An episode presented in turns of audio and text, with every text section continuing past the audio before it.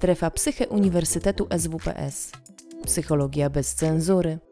Więcej merytorycznej wiedzy psychologicznej znajdziesz na psycheswps.pl oraz w kanałach naszego projektu na YouTube i Spotify. Zapraszamy. Dzień dobry, witam Państwa serdecznie w strefie Psyche Uniwersytetu SWPS. Ze mną jest pani doktor Natalia Liszewska. Witam panią, pani doktor. Dzień dobry, witam Panią. Dzisiaj będziemy rozmawiać o tym, czym jest interwencja kryzysowa w sytuacji wojny. Zanim do tego przejdę, to przedstawię Państwu trochę sylwetkę Pani doktor. Pani doktor jest doktorem psychologii, jest psychoterapeutką poznawczo-behawioralną, jest w procesie certyfikacji na superwizora w tym zakresie, jest interwentką kryzysową, kierowniczką studiów w zakresie interwencji kryzysowej na Uniwersytecie SWPS we Wrocławiu i wspiera czynnie wolontariuszy wspierających uchodźców wojennych. Przypominam Państwu, że, że na dole macie Państwo okienko czatu i możecie Państwo zadawać na bieżąco pytania, które ja będę odczytywała naszej gościni. E, witam Panią raz jeszcze i może otworzę naszą rozmowę takim pytaniem, czym jest interwencja kryzysowa? Witam również. Interwencja kryzysowa jest e, jednym z rodzajów form pomocy psychologicznej. Właściwie składa się z takich dwóch elementów. Musimy pamiętać o tym takim wsparciu psychologicznym, które najczęściej jest skojarzone właśnie z pomocą psychologiczną, ale też takim wsparciu praktycznym, organizacyjnym, instrumentalnym. I myślę sobie, że właśnie w tym obecnym kontekście tego wsparcia, też takiego instrumentalnego, praktycznego, e, jest bardzo e, dużo. Także na tym w takim wielkim skrócie polega interwencja kryzysowa. Oczywiście celem interwencji kryzysowej jest przede wszystkim zabezpieczenie naszego e, klienta czy grupy klientów, czyli jest troska o bezpieczeństwo, też e, o takie ukojenie emocjonalne, w jakiś sposób zarząd, taka, wprowadzenie jakiejś wstępnej e, regulacji emocjonalnej w grupie naszych odbiorców, czy też wsparcie w zakresie wzmacniania poczucia skuteczności. Także ja jakoś potrafię, spróbuję teraz wprowadzić jakieś działania, pomimo że ten mój kontekst, czy ta sytuacja kryzysowa jest okropna i przerażająca, to mam jakieś zasoby, z których mogę e, korzystać. I właśnie działania interwenta powinny polegać na tym, żeby mobilizować, wspierać osobę do tego, żeby miała dostęp do tych e, swoich zasobów, które no, zapewne są bardzo mocno e, ukryte z powodu tego, co się teraz obecnie dzieje. I to jest trochę tak, że interwencja kryzysowa ma pewną swoją strukturę i zasady, zgodnie z którymi ją się wdraża w życie. Rozumiem, że to nie jest spontaniczne, intuicyjne działanie, tylko jest to mhm. jakaś interwencja, jakiś, jak, jakiś rodzaj narzędzia.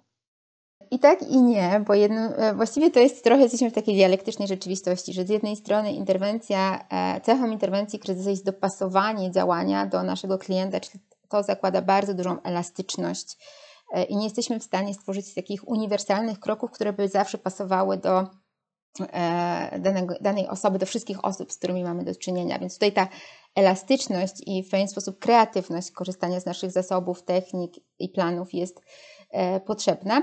A z drugiej strony, tak jak Pani powiedziała, pewna jakaś struktura, szczególnie w pracy z klientem, że my wiemy, co robimy, że my tłumaczymy po kolei, co się będzie działo. To jak najbardziej jest też taki ważny element interwencji kryzysowej ja też myślę sobie, że to jest pewien taki mit, że interwencja ma takie swoje kroki. Oczywiście jest, są, jest wiele modeli, zaraz mogę tutaj o, o jakichś tam dwóch czy trzech opowiedzieć, ale ja też często zachęcam do tego, żeby jednak w pewien sposób być w autentycznym kontakcie z naszym klientem i trochę też zaufać sobie, że to, co robimy na takim bardzo podstawowym poziomie, czyli na przykład poklepanie, czasami przytulanie, e, jest pomocne. To oczywiście jest inaczej niż w psychoterapii, gdzie ten dotyk, przytulanie czy klepanie po ramieniu nie do końca wchodzi w grę.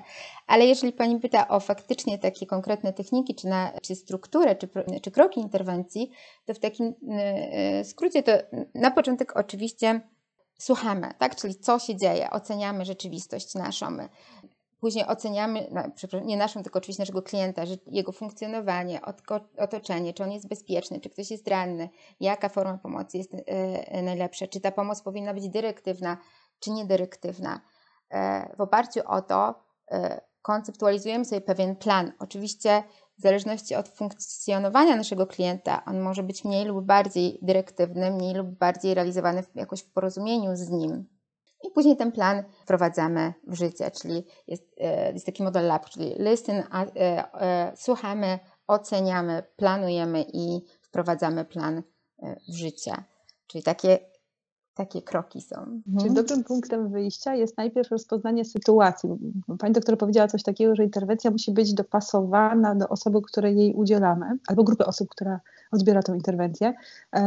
Czyli takim dobrym punktem wyjścia jest postawienie jakiejś diagnozy, czyli rozpoznania sytuacji, tak, jak najbardziej. To jest y, y, kluczowe. Ta diagnoza, ona nie do końca, y, jakby może to słowo tak bardzo kojarzy się z psychologią kliniczną, z takim bardzo poszerzonym, pogłębionym procesem diagnostycznym. W interwencji ta diagnoza wygląda zupełnie inaczej, bo my po prostu nie mamy też za dużo czasu, żeby skupiać się na E, jakichś pogłębionych mechanizmach funkcjonowania naszego klienta, możemy sobie skorzystać z takiego bardzo podstawowego e, też modelu BASIC, tak? czyli na poziomie behaviors, e, zachowania naszego klienta obserwujemy, czyli jak on się zachowuje, afektu, czyli jak, jakie on ma na poziomie emocjonalnym, na poziomie poznawczym, czy na poziomie też wsparcia społecznego.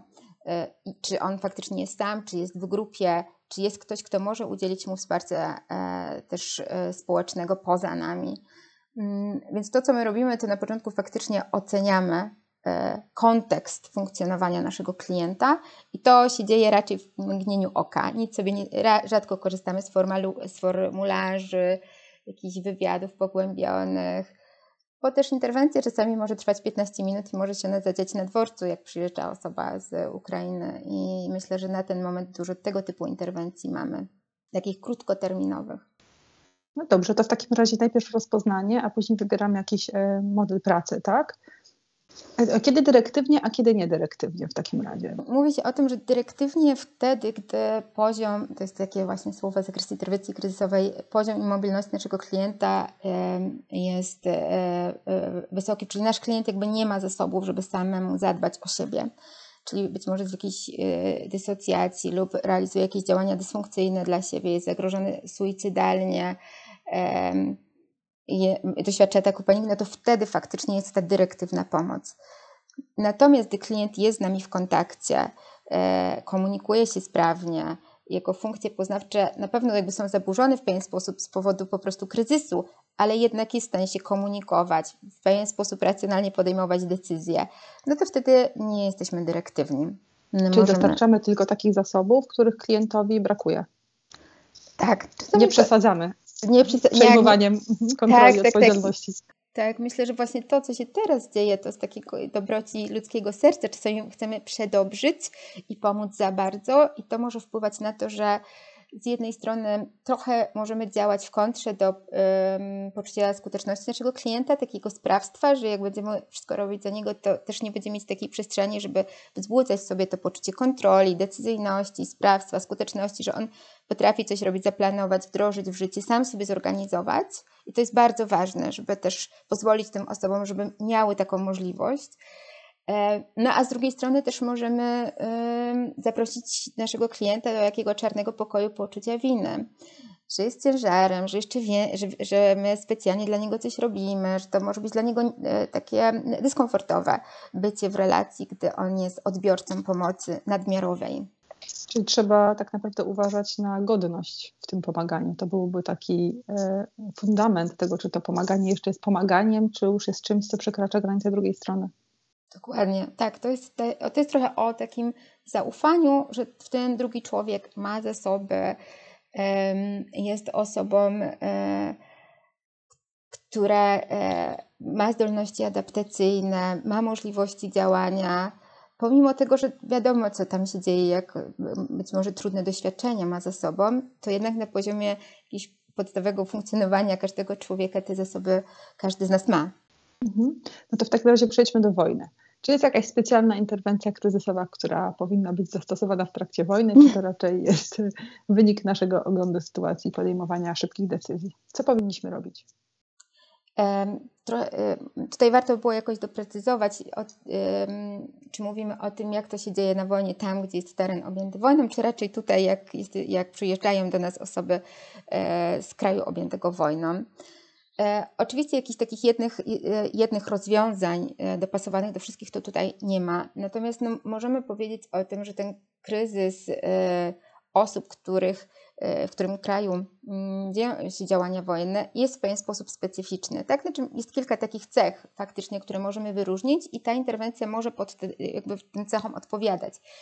I to na przykład jest to, E, że osoby mogą doświadczać ogromnej samotności. Także przyjeżdżają i najprawdopodobniej ta druga strona, najbardziej wspierająca, czyli partner, tam został. Tak, czyli to jest pewna specyficzna e, sytuacja, bo nawet jak nie wiem, jesteśmy w kryzysie utraty pracy, być może cierpimy jakieś zaburzenie psychiczne, czy jesteśmy jakiś, mamy diagnozę choroby, no to najczęściej to wsparcie społeczne jest w stanie nam pomagać. Te najbliższe osoby mogą nas wspierać. A tutaj mówimy o tym, że ta cała społeczność, najprawdopodobniej rodzina, społeczność jest w kryzysie. I tutaj ten dostęp do naturalnego wsparcia społecznego no może być trudny, bo po tej drugiej stronie też jest osoba, która mm, doświadcza kryzysu. Yy, czyli kryzys jakby wojny wiąże się też z tym, że on dotyczy grup całych społeczności i rodzin. E, dużo też jakoś słyszałam, e, pracując właśnie w kontekście z wolontariuszami, czy sama mając kontakt z osobami, które mm, przyjechały tutaj z Ukrainy, no, że bardzo dużo, takim dużym kłopotem jest, są konflikty w małżeństwach, że na przykład jedna osoba chce zostać na terenie wojny, druga osoba chce wrócić, znaczy chce przyjechać do, do bezpiecznego kraju. I jak prowadziłyśmy sobie takie superwizje z psycholożkami, które przebywają, psychoterapeutami, które przebywają na terenie Ukrainy, to mówią, że najczęściej klienci, z czym teraz się zgłaszają, to oczywiście wątek jakby dzieci i, i pracy z dziećmi, ale obok tego konfliktów tych relacyjnych, czy nie dość, że nie ma też jakby wsparcia, to jeszcze jest ta sytuacja konfliktowa.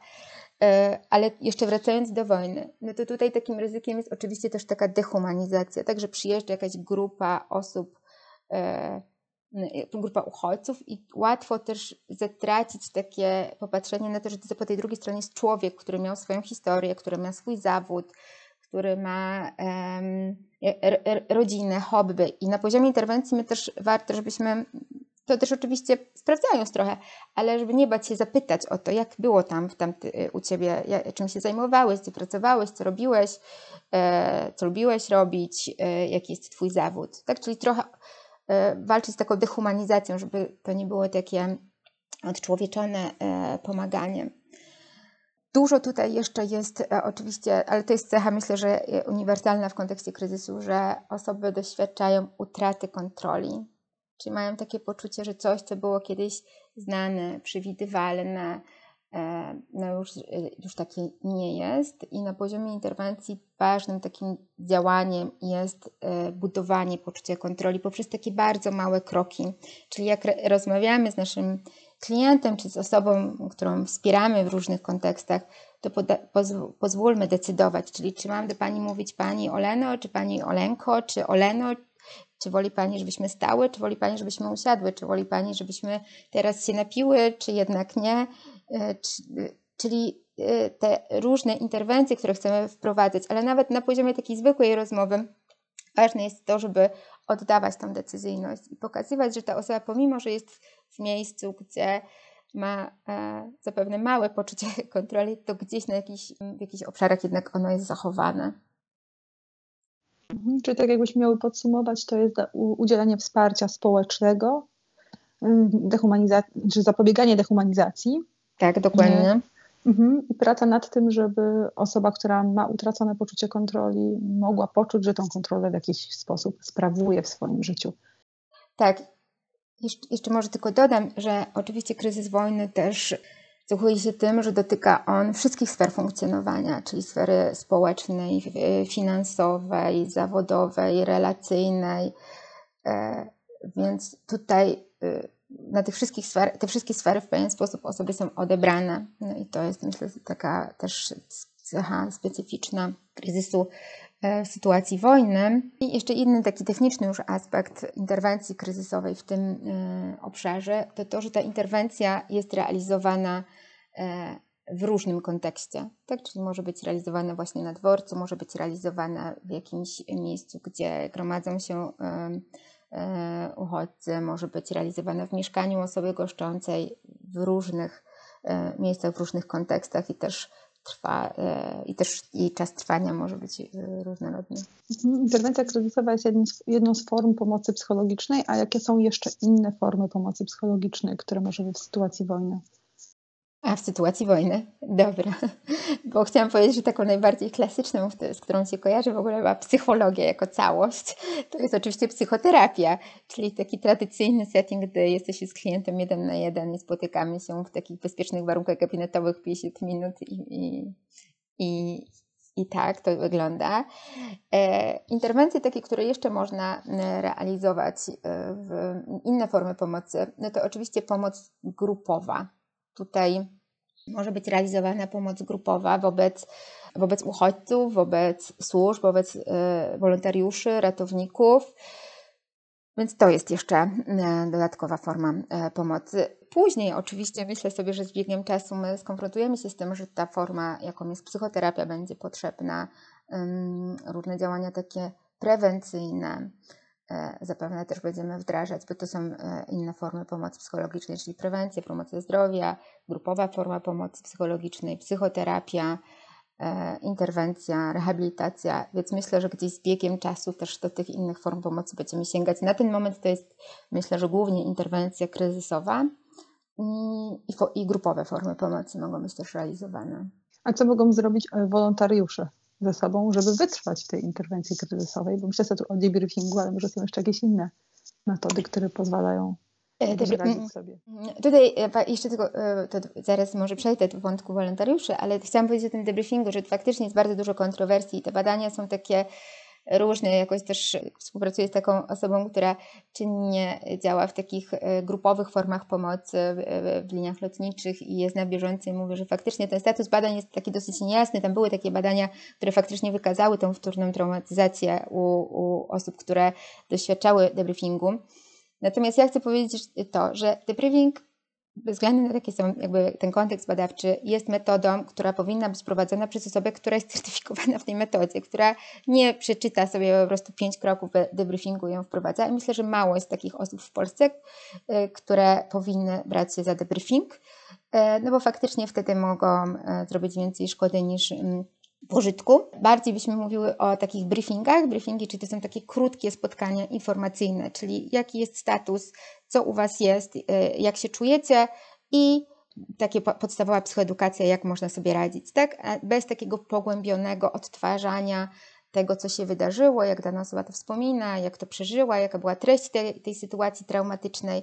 E, więc bardziej takie briefingi informacyjne czy grupy psychoedukacyjne. I pani zapytała jeszcze, jak e, można pomagać wolontariuszom. No, to jest dla mnie tak osobiście ważny temat e, i ja tutaj dużo nad tym myślałam i faktycznie zauważam to, że jest taka mm, trudność w tym, że wolontariusze zapominają o sobie i są w ferworze tej e, walki i działają dzielnie, zapisują się na dyżury wielogodzinne, mało śpią, no i to są te zagrożenia, z którymi się spotykamy. E, to, co mogą robić, to oczywiście dbać o siebie, natomiast myślę, że tutaj taka podstawowa psychoedukacja, tylko trochę nie ma czasu, tak? bo tam są naprawdę co chwilę są pożary, na, na, jak myślę tutaj o kontekście naszego e, naszej współpracy, czy na przykład dworzec, gdzie się dużo dzieje, gdzie przyjeżdżają pociągi, gdzie jest 300-600 osób e, i te osoby potrzebują wsparcia, potrzebują pomocy, więc taki wolontariusz myśli sobie, no ja jestem od tego tylko, żeby pomagać. nie wiem, mam co jeść, mam gdzie spać, więc ja nie potrzebuję jakoś szczególnie dbać o siebie. Tylko jak to się dzieje kolejną godzinę, to faktycznie już nie jest dobrze. E, czyli to, co my możemy robić, to psychoedukować. Tutaj mamy też taki plan wprowadzenia e, grup takich interwizyjnych, żeby po prostu się spotykać i trochę e, sprawdzać, czego oni potrzebują, e, jak oni to widzą, właśnie wprowadzać działania takie psychoedukacyjne dotyczące dbania o siebie, dotyczące wypalenia.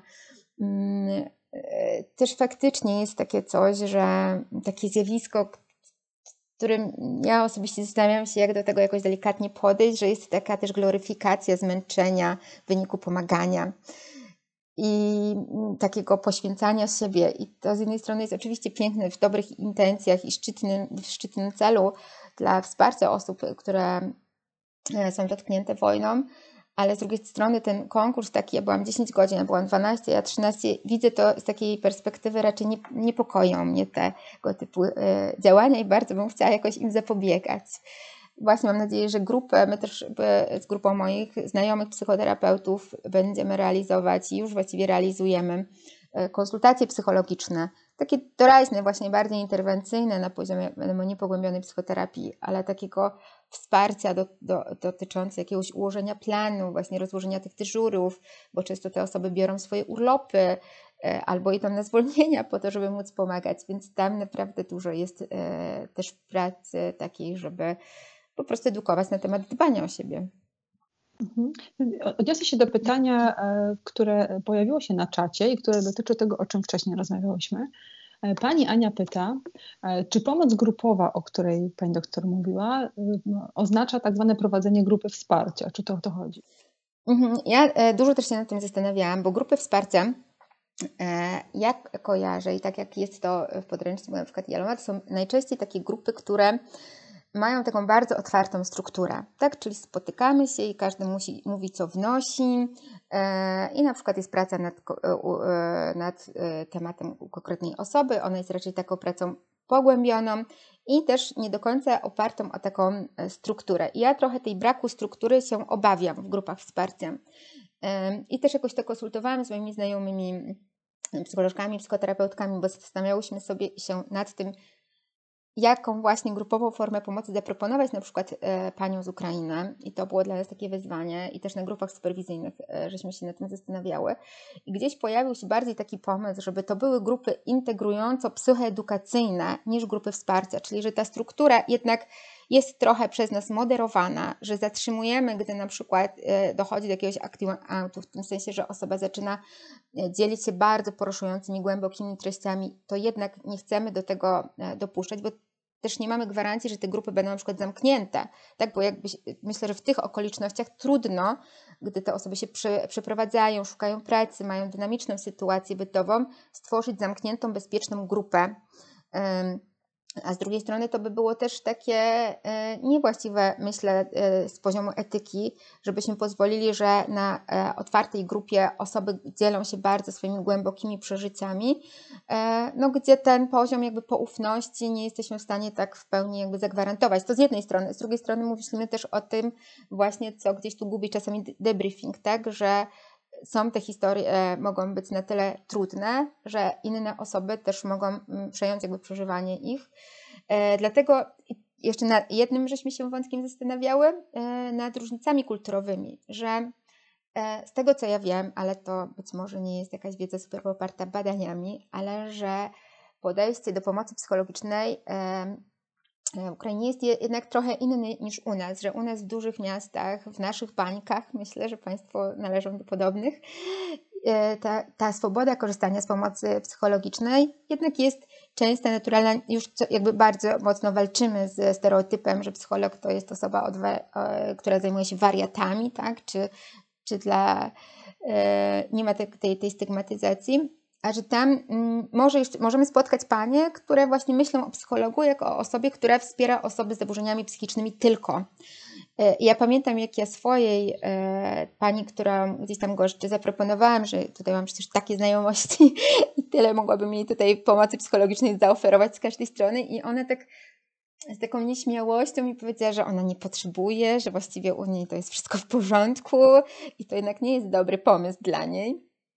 I później też rozmawiałam z inną moją koleżanką, która, e, która jest Ukrainką z pochodzenia i ona mi właśnie wyjaśniła, że często może być tak, że ta nasza chęć pomocy, czy tworzenie właśnie grup wsparcia takich psychologicznych, psyche, y, z tym takim e, czynnikiem psychologicznym może być odstraszająca i, i że lepszą formą byłyby na przykład grupy kobiet, które się integrują wobe, wokół aktywności dzieci, tak? Czyli realizujemy, proponujemy działania dla dzieci i dzieci się spotykają na jakimś tam E, terapii zajęciowej, malowaniu, robieniu czegoś tam fajnego dla siebie, a obok tego proponujemy różnego rodzaju działania psychoedukacyjne, integrujące dla pań, bo to jest dla nas najważniejsze, żeby e, w interwencji kryzysowej, żeby osoba miała wsparcie społeczne. Tak, żeby to nie było tak, że czeka na spotkanie z interwentem, tylko żeby miała tą sieć wsparcia. I te panie są cudownym wsparciem. Ja już to obserwuję i widzę, jak tworzą się grupy, e, na przykład, nie wiem, osoby, panie z Ukrainy we Wrocławiu, jak one się wymieniają kontaktami, jak się spotykają, jak jednak chcą tej społeczności. I myślę, że to, co my możemy robić, to tworzyć kontekst, gdzie im mogłoby być łatwiej się spotkać i przy okazji przemycać takie bardzo podstawowe treści psychoedukacyjne dotyczące tego, jak może się zachować nasze ciało w sytuacji stresowej, co możemy czuć, dotyczące nie wiem, opieki nad dziećmi, rozmowy z dziećmi, poczucia winy, e, nowego kontekstu, w którym są, e, lęku, złości itd. Tak Takie jest moje podejście. Hmm. Oj.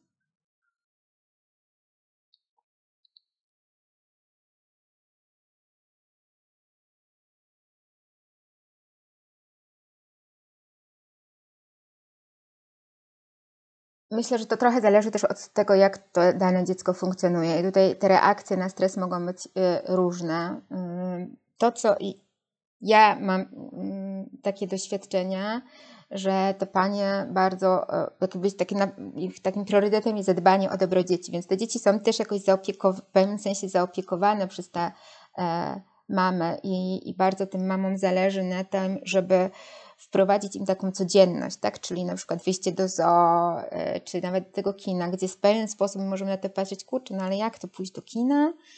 Mm, natomiast tak jak e, gdzieś obserwowałam tę sytuację, to tego typu działania dla tych e, dzieci były jakimś takim naturalnym, pozytywnym doświadczeniem. Tak? Dzieci też nie mają takiego rozbudowanego aparatu myślenia abstrakcyjnego jak my. One też inaczej postrzegają wojnę, więc być może te takie działania właśnie nastawione na zabawę, na bycie, na podążanie, na towarzyszenie są dobrą odpowiedzią na e, potrzeby dzieci. No, zakładam, że też jest grupa dzieci, które przeżywa to w jakiś inny, inny e, sposób.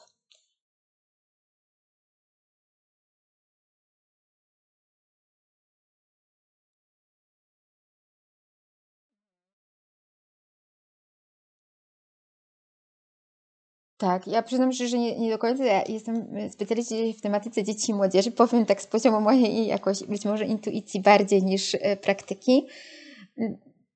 No, mm, na pewno to, co można by było zrobić, a mam nadzieję, że to się będzie jakoś sukcesywnie dziać, to organizować, właśnie za, zapraszać do współpracy osoby z Ukrainy, które mówią jednak w języku ukraińskim i żeby ta osoba miała jakiś taki punkt odniesienia, jakiegoś takiego opiekuna, który być może jest nie na, na, kilka klas, który może w pewien sposób odwiedzać, wspierać, pokazywać, tutaj jestem, tutaj jest mój gabinet, e, powiedz pani, napisz na karteczce, że chcesz do mnie i ja jestem dla ciebie, czyli ja, jakąś taką bezpieczną mm, osobę e, w szkole.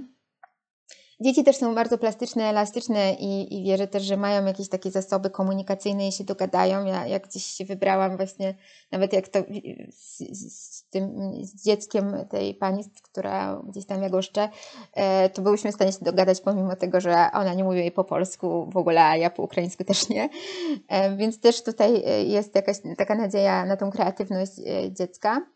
Mm, I też to, co się może zadziać, to oczywiście taka integracja dzieci, że te dzieci w, na poziomie klas czy świetlicy mogą się wzajemnie e, też jakoś wspierać, integrować i może tworzyć też jakąś taką przestrzeń, ale to takie rzeczy mi przychodzą do głowy, natomiast myślę, że to jest temat rozwojowy i zapewne tutaj powstaną różne rekomendacje od psychologów szkolnych. Wierzę w to jakieś rozwiązania, które. E, które będą zasadne, tak, bo na razie domyślam się, że to jest jakaś taka sytuacja, do której każdy się adaptuje i dzieci polskie się adaptują, i rodzice polscy, i rodzice z Ukrainy, i, i nauczyciele. To, co ja tylko zauważam, to że jest, faktycznie jest taki trend szybkiego zapisywania dzieci do szkoły, że dużo tych osób, które ja gdzieś tam kojarzę, ale to były te osoby, które przyjechały w pierwszym, drugim dniu wojny. Teraz te osoby, które na przykład y, nie miały tyle szczęścia, że znalazły mieszkanie, dom czy takie miejsce, tylko gdzieś są w fazie tego przeprowadzania czy gdzieś bytowania na dworcu, no to myślę, że to dopiero y, się będzie jeszcze zmieniać. Przed nami. Mhm. Mhm.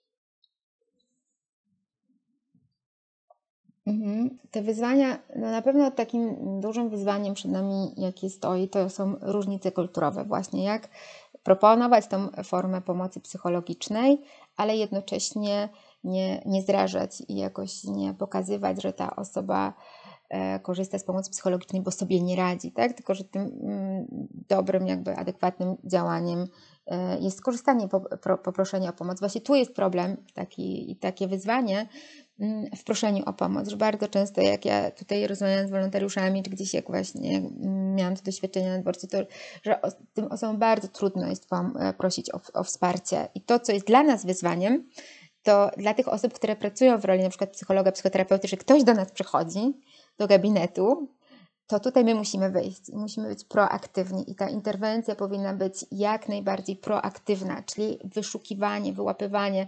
Jest też taki model look, listen, link, czyli look, ja chodzę i e, monitoruję, patrzę na to, co się dzieje, gdzie jest osoba, która, e, e, która jest bez kontaktu, gdzie jest osoba, która płacze, gdzie jest osoba, która jest w jakimś pobudzeniu, jest jakiejś złości i pytam, jak tam Ci mogę pomóc, czy wszystko jest w porządku i jaki masz plan, co dalej, czy jesteś tutaj, czy czekasz na przykład na pociąg do Berlina, a może czekasz na mieszkanie, a czy już się wpisałaś, czy mogę Ci jakoś pomóc, tak? Czyli to jest takie badanie, takie proaktywne mm, e, działanie. I może, myślę, że to może być dla nas wyzwaniem, bo musimy się przełamać, e, żeby jednak tą pomoc oferować tak bardziej proaktywnie. Wyzwaniem może być właśnie te różnice kulturowe, to takie też podejście, że nie chcę sprawiać kłopotu. Nie chcę być kłopotem dla nikogo, że osoby, które do nas przyjeżdżają, mają, mogą mieć takie przekonanie, że to, że korzystają z pomocy jest jakimś taki, są jakimś ciężarem, co jest w ogóle tak strasznie, tak ogromnym nieporozumieniem świata, bo my lubimy pomagać, ludzie lubią pomagać i ci wolontariusze cieszą się, jak mogą pomóc i lubią e, e, nieść to wsparcie i w ogóle te osoby nie są dla nich ciężarem, wręcz dają im dużo jakąś taką e, satysfakcję, to, że mogli jakoś wspierać osobę w trudnej sytuacji, a jest to e, być może odbierane przez osoby w kryzysie jako to, że są ciężarem. Więc tutaj jakoś jest takie wyzwanie. Wyzwaniem też jest oczywiście to miejsce pomocy. Myślę, że teraz, znaczy zakładam, że te webinary gdzieś w różnych czasach będą Państwo odsłuchiwać, ale teraz na nasz dzisiejszy dzień 11 marca to faktycznie jest ogromna trudność też organizacyjna, gdzie ta pomoc jest realizowana. My tutaj, y, bo trudno, nie ma jakby miejsc takich, y, miejsca e, takiego, gdzie można by było udzielić tej wsparcia, wsparcia gdzie by była cisza. E, e, ważne jest to, żeby właśnie w takich nadworcach czy w miejscach, gdzie jest dużo osób uchodźczych, to żeby tworzyć po pierwsze takie mm, takie miejsca ciszy dla wolontariuszy i dla służb, że oni mają prawo pójść do pokoju, gdzie jest cicho i nikt tam nie rozmawia, nikt e, o nic nie pyta, po prostu są w ciszy. E, to to jest ważne, żeby to stworzyć i, i walczyć o takie miejsce. A obok tego drugie miejsce właśnie na konsultacje, na to, żeby tą osobę, chociaż to nie jest tak kluczowe, bo najczęściej te konsultacje, ta pomoc interwencyjna jest realizowana na miejscu, czyli na danej ławce na dworcu, czy gdzieś nawet nie na ławce, na ziemi, na schodach, na karimacie, ona tam jest realizowana. I to jest dla nas też takie wyzwanie, żeby po prostu być elastycznym i wyjść w świat. I to mi się kojarzy z taką też pracą streetworkera, takiego bycia w terenie. E, I dla części psychologów, psychoterapeutów myślę, że to też może być e, wyzwaniem. Wyzwanie. Kilkukrotnie tutaj padło już pytanie, więc je przekazuję. Co z tym debriefingiem i dlaczego on jest szkodliwy i na co tutaj należy uważać, więc przekazuję pytanie. Mhm. E, e, to powiem tak. Nie mam takiej jasności, ja osobiście nie mam takiej jasności, że on jest szkodliwy jako metoda, bo widziałam też badania, które był, potwierdzały jego skuteczność. E, natomiast moje zdanie jest takie, że to, że debriefing powinny prowadzić osoby, które mają przeszkolenie z prowadzenia debriefingu. Jest on jego jakby zagrożenie wynika z tego, że jeżeli dobór do grupy będzie nieadekwatny, czyli na przykład do grupy zaprosimy osobę, która rozwija e, epizod psychotyczny albo sama jest w takim pogłębionym kryzysie, no to to nie będzie działać ani dobrze dla grupy, ani dobrze też dla e, danej e, jednostki. Więc tutaj musimy mieć taką świadomość doboru do grupy. Ta grupa powinna być też jednorodna, tak? w jakiś sposób podobna, z podobnym doświadczeniem. To, co też jeszcze e, jest jakoś zarzucane, no to to, że debriefing jednak w strukturach debriefingu zachęcane jest pogłębienie e, tego doświadczenia, e, opisania tego doświadczenia traumatycznego. No i te badania, które były najczęściej takie, do których się odwołują na World pokazały, no, że te osoby słuchając tych różnych historii i będąc zanurzone w tych opowieściach też innych e, pomagaczy, no w pewien sposób e, dowiedziały się czegoś, o czym nie wiedziały i być może nie miałyby tego typu intruzji, tak, które tam się pojawiają. Więc z tego powodu e, to jest jakby zarzucane. Jak każde narzędzie musi być używane zgodnie ze sztuką. Tak, i ta sztuka nie jest łatwa i tak, i myślę sobie, że warto ją jednak no, nie robić tego, jeżeli nie jesteśmy przeszkoleni y, w tym obszarze, a też nie mam takiej, myślę, że w Polsce raczej jest bardzo duża negacja debriefingu, więc nie mam takiego poczucia, że y, są miejsca, które szkolą w tym y, w taki sposób profesjonalny, dając jakieś certyfikaty, systematyczny, kilku, nie wiem, godzinny czy dniowy. Ja się z tym jakoś nie, nie spotkałam specjalnie. No dobrze, to w takim razie, czy w tej interwencji kryzysowej zawsze musi być ta pomoc psychologiczna, bo nie każdy jej potrzebuje. Co jeszcze innego można robić, co można nazwać interwencją kryzysową? E, tak, dokładnie. No, po pierwsze, właśnie nie każdy, większość z nas jednak e, i większość osób, które e, przyjeżdżają tutaj, to są osoby, które są w stanie, mają te zdolności adaptacyjne i są w stanie sobie poradzić z tą sytuacją e, kryzysową.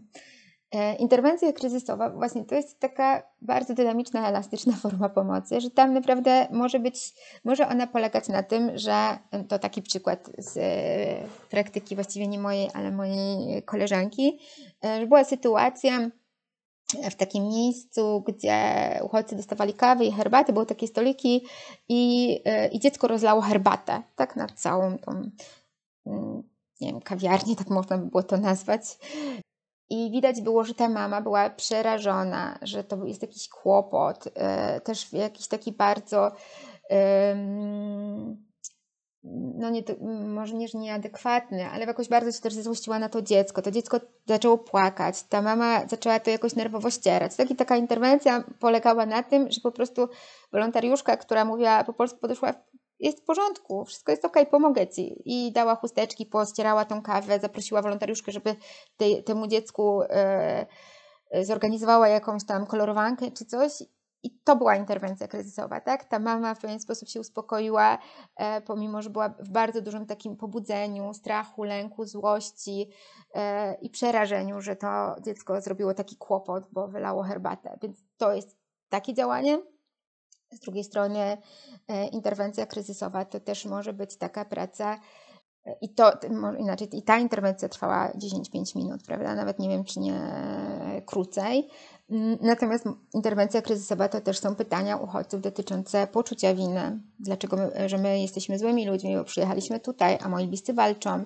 I to są takie historie długich rozmów. Mm, tutaj inna interwencja z kolei mi się przychodzi na myśl. Rozmowa z młodą nastolatką, już po 18 roku życia, która zdecydowała się wrócić na wojnę, tak? Przyjechała tutaj do Polski, no bo rodzina chciała, żeby była bezpieczna, natomiast ona miała bardzo duże poczucie e, winy i chęci dołączenia do swojego e, partnera, ojca, brata e, i zdecydowała się wrócić. Więc to mogą być też takie, tego typu mm, tematy. Więc tutaj jest pełna różnorodność. Czasami to jest po prostu przytulenie bez słów. I tutaj pojawia się ten wątek tłumacza, jeszcze żeśmy o nim nie, wspominali, prawda, na ile interwencja kryzysowa wymaga tłumacza. I czasami, czasami tak, bo jest jakaś sytuacja e, trudna, ale czasami ja oczywiście odwołuję się do tego kontekstu, mojego, mojego kontekstu trochę dworca bardziej, że czasami to są naprawdę takie krótkie chwile, minutowe e, popatrzenia, przytulenia, poklepania, powiedzenia, gdzie jest kącik dla, e, dla, dla dziecka, no może to już nie do końca jest interwencja kryzysowa, to jest pomoc taka po prostu wolontaryjna, też popilnowania walizki, żeby e, mama mogła pójść do toalety. Takie bardzo podstawowe działania, które każdy też człowiek jest w stanie mm, zrealizować. Czasami to są właśnie konfrontacje z atakami paniki, e, czasami też przyjeżdżają osoby, no bo przecież do nas też przyjeżdżają osoby, które tak jak my też mogą doświadczać różnych też zaburzeń typu e, manii, depresji czy epizodów psychotycznych, także tego typu e, działania. Gdzie się uczyć interwencji kryzysowej, co robić, żeby być w tym dobrym, co można poczytać na ten temat? Co robić, żeby być tym dobrym? Myślę, że jakoś praktykować i, i żyć tak, i, i otwierać się i odważać, bo to jest, myślę, że taką też cechą interwencji kryzysowej jest to, że ważne jest, żeby interwent miał w sobie tą odwagę, odwagę e, konfrontowania się z bardzo trudnymi też e, historiami, ale też odwagę w towarzyszeniu drugiej osobie w cierpieniu bez naprawiania tej osoby. Właśnie te takie ciągoty terapeutyczne, żeby tutaj naprawić, zmienić, zminimalizować. To właśnie w interwencji trochę nie o to chodzi. Chodzi o takie uznanie, bycie. I to jest bardzo duża, trudna, jest sztuka, tak, żeby towarzyszyć w tym cierpieniu, przyjmować je, być, a jednocześnie jakoś nie, e, nie naprawiać od razu. E, gdzie można się mm, uczyć? E, są studia podyplomowe, gdzie można uczyć się interwencji kryzysowej. Są kursy roczne. No, to, co nie ma oczywiście regulacji dotyczącej zawodu interwenta kryzysowego, tak to już u nas w tym działce psychologicznej jest, że tego nie ma. Więc, więc to, do czego ja bym zachęcała, to sprawdzanie po prostu kadry, kto ma jakie kompetencje w kadrze, jak długo trwa e, dany kurs, ile ma godzin, e, jakiej tematyki e, dotyczy, tak? Czy jest na przykład prowadzony przez osoby, które zajmują się różnymi kryzysami, czy przez jedną osobę, która zna się na wszystkim, no bo trochę inaczej pracujemy w kryzysie bo może jeszcze inaczej powiem, że tak tradycyjnie, dopóki nie wybuchła wojna, no to interwencja kryzysowa w Polsce była zazwyczaj realizowana w obszarze e, takim edukacyjnym e, w zakresie pracy z osobą, która doświadcza żałoby, przemocy, kryzysu suicydalnego, diagnozy choroby e, śmiertelnej, czy, czy takie ogólne treści dotyczące interwencji. Teraz ta sytuacja nasza wywróciła to wszystko do góry nogami i mam takie poczucie, że wszyscy trochę się uczymy, jak się dopasować do sytuacji kryzysu, ale nie traktuję tego jako coś złego, tylko coś, co jest taką immamentną cechą interwencji kryzysowej, że my po prostu bieżąco reagujemy na to, co się dzieje. I to jest interwencja kryzysowa, więc teraz też to robimy, ucząc się interwencji. Jest y, książka Jamesa Gillanda Strategia interwencji kryzysowej, taki stary, starszy już y, podręcznik, który jest. Dużo takich e, fajnych e, anglojęzycznych treści jest wydawanych przez na przykład e, WHO, czy też przez takie poradniki przez Czerwony Krzyż też wydawane. Myślę, że to jest taka bardziej aktualna wiedza, z której warto korzystać. Ja nie wiem, czy ja mogę gdzieś to później wrzucić, czy gdzieś jakoś w komentarzu, czy coś tam. Tak, to myślę, że e, tego typu e, treści. Jest książę, e, jest taki podręcznik z interwencji kryzysowej profesor Kupackiej-Jasieckiej, więc to jest taka też pozycja, która w tym, w tym zakresie jakoś do tego się odnosi. A z takich współczesnych to takich współczesnych książek, które by, się, które by były jakby adekwatnie dopasowane do naszego kontekstu teraz obecnego wojny, to myślę, że nie ma, ale może ja też jakoś nie do końca czytam książki, bardziej już chyba artykuły i jakoś właśnie tego typu poradniki z mm, tych organizacji humanitarnych. Rozumiem. To, to takie pytanie na koniec. Czy jeżeli chce się pomagać, chce się uczestniczyć w interwencji kryzysowej, być wolontariuszem, to warto to robić w pojedynkę, czy warto dołączyć do jakiejś grupy? Super w ogóle py pytanie i, i ważna, ważny wątek. W idealnym świecie byłaby, działałoby to tak, że jest organizacja zrzeszająca wolontariuszy, która ich wspiera, mentoringuje, daje szkolenia, e, właśnie briefingi, e, takie odprawy. Zaczynamy, jesteśmy grupą i działamy. W świecie mniej idealnym to się nie dzieje, więc my możemy sobie to zorganizować na własną rękę i faktycznie zapisać się na dyżurce znajomym, znajomą.